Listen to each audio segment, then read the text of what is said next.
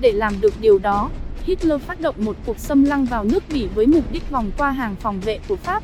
Quân đồng minh cũng nhanh chân đưa quân đến tiếp viện, và nó giống như một sự lập lại của Thế chiến thứ nhất trước đó. Nhưng lần này Hitler đã có một chiến thuật mới. Về phía Nam, quân Pháp đã sơ ý để lộ một khoảng trống nhỏ, vì nghĩ rằng quân Đức sẽ không dòm ngó đến một khu rừng rậm chật hẹp. Và thế là 50 sư đoàn của Đức bục thủng qua khu rừng, bao vây quân đồng minh với tốc độ nhanh chớp nhoáng. Quân Đức siết chặt từ mọi phía, xóa sạch đội quân tinh nhuệ nhất nước Pháp. Đội quân cuối cùng của nước Anh đã may mắn thoát chết nhờ tàu thoát bằng đường biển. Thừa thắng sông lên, quân Đức nhanh chóng chiếm luôn cả Paris, thôn tính luôn nước Pháp. Hitler cuối cùng cũng đã làm được những gì người Đức không làm được trong Thế chiến thứ nhất.